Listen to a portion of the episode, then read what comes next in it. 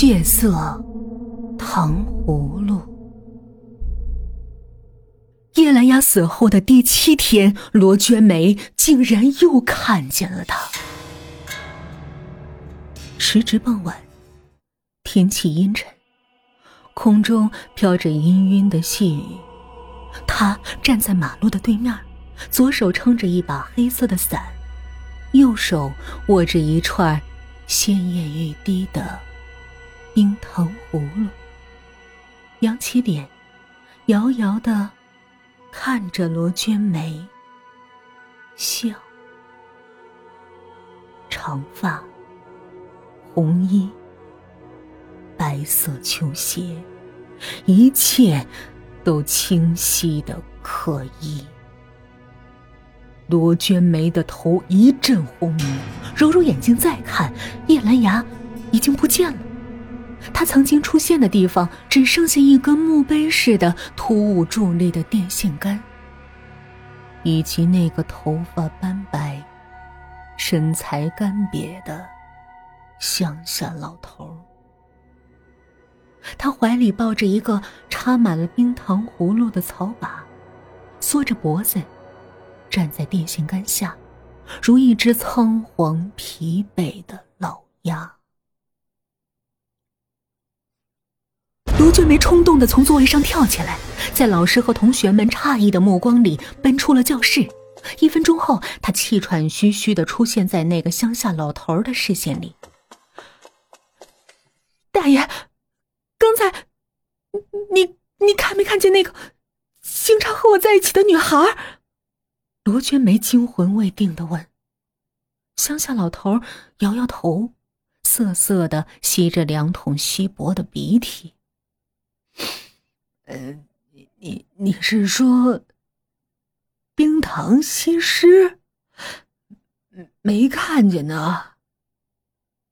叶兰芽有个绰号，叫冰糖西施。他酷爱冰糖葫芦，是这个乡下老头的熟客。下了课，他总是买上一串，一边吃一边回家。冰糖脆来，山楂甜。山摇海棠，橘子瓣儿，冰糖葫芦咬一口，妈妈宝宝笑开颜。叶兰芽说：“她小时候一哭，妈妈就拿冰糖葫芦唱儿歌哄她。说这句话的时候，她的表情很悲伤，因为她的妈妈早已经死了。”罗娟没想。老天总是喜欢捉弄人，他让你得到一样，便夺走你另外一样。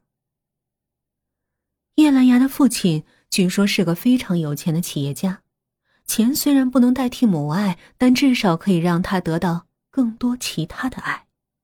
更何况，她还那么漂亮。你们不是？天天都在一起吗？怎么这几天都没见到他呀？看到罗娟梅怔怔的发着呆，乡下老头好奇的问。罗娟梅颤抖了一下，回过神来，低声道：“嗯，他他他死了，死了。”一个星期前，他死于意外，可可就在刚才，我我又看见他了。罗娟梅目光呆滞的指了指电线杆子，嘴唇失控的哆嗦着。我我我看到他，就站在那儿，撑着一把黑色的伞，还握着一串冰糖葫芦。你是说，你看到鬼了？乡下老头的脸色蓦地变了，怀里的靶子掉下来，冰糖葫芦咕噜噜的滚了一地。那满目的猩红，血一般的凄厉。罗娟梅闭上眼睛，尖叫着蹲了下去。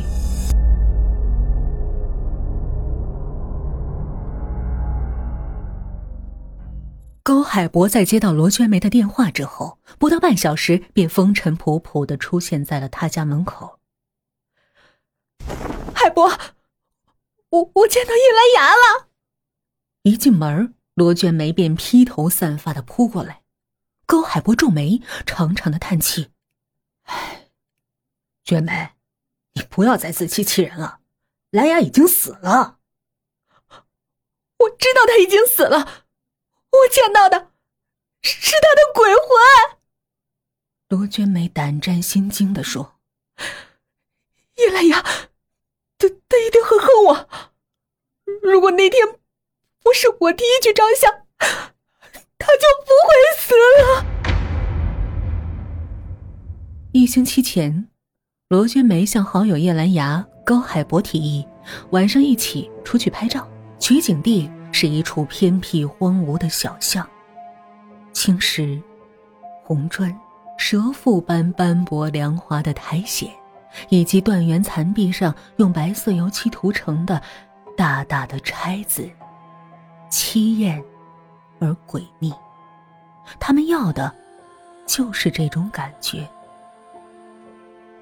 抬头，还挺胸啊！哎，下不翘一点。高海博以专业的眼光，娴熟的指导着他们，将最美的一面展现出来。据说他是本市某著名地产商的公子，留学国外，学的就是摄影。那晚，身穿白衣的罗娟梅被镜头诠释成了屏幕上的凌波仙子，而一身火红的叶兰芽则被拍成了现代版的倩女幽魂。然而，就在拍摄即将结束的时候，意外发生，一个黑影猝不及防的从角落里窜出来，扑向了正在镜头前搔首弄姿的叶兰芽，目光幽冷，獠牙森寒，那是一条野狗。兰芽，快跑！高海博和罗娟梅齐声惊叫。叶兰芽失魂落魄的逃，她穿的是旅游鞋，所以跑得很快，但再快也比不上四条腿的畜生。眼看着那条利爪搭上了他的双肩，他竭尽全力的纵身一跳，飞了起来。确切一点说，飞起来的是他的头颅。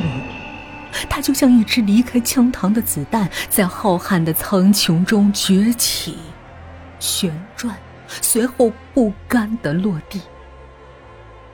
原来，小巷里不知谁家扯了一条钢丝做晾衣绳，黑暗中看不清楚。叶兰芽以极快的速度撞上去，纤细的钢丝深深勒入了他的脖颈，头飞出去，身子还在惯性的奔跑，十几步后才轰然倒地。整个过程惨烈的超过了任何一部恐怖电影。从此，罗娟梅噩梦缠身。梦中那条小巷插满了如血如荼的冰糖葫芦，而叶兰芽则穿着火红的裙子在尖锐的竹签上跳舞。玉颈之上，无头。跳着跳着，叶兰芽会猛地停下来，向罗娟梅伸出指甲犀利的双手，凄惨的大叫：“罗娟梅，我的头还给我！”君梅总是在此时冷汗淋漓的醒来。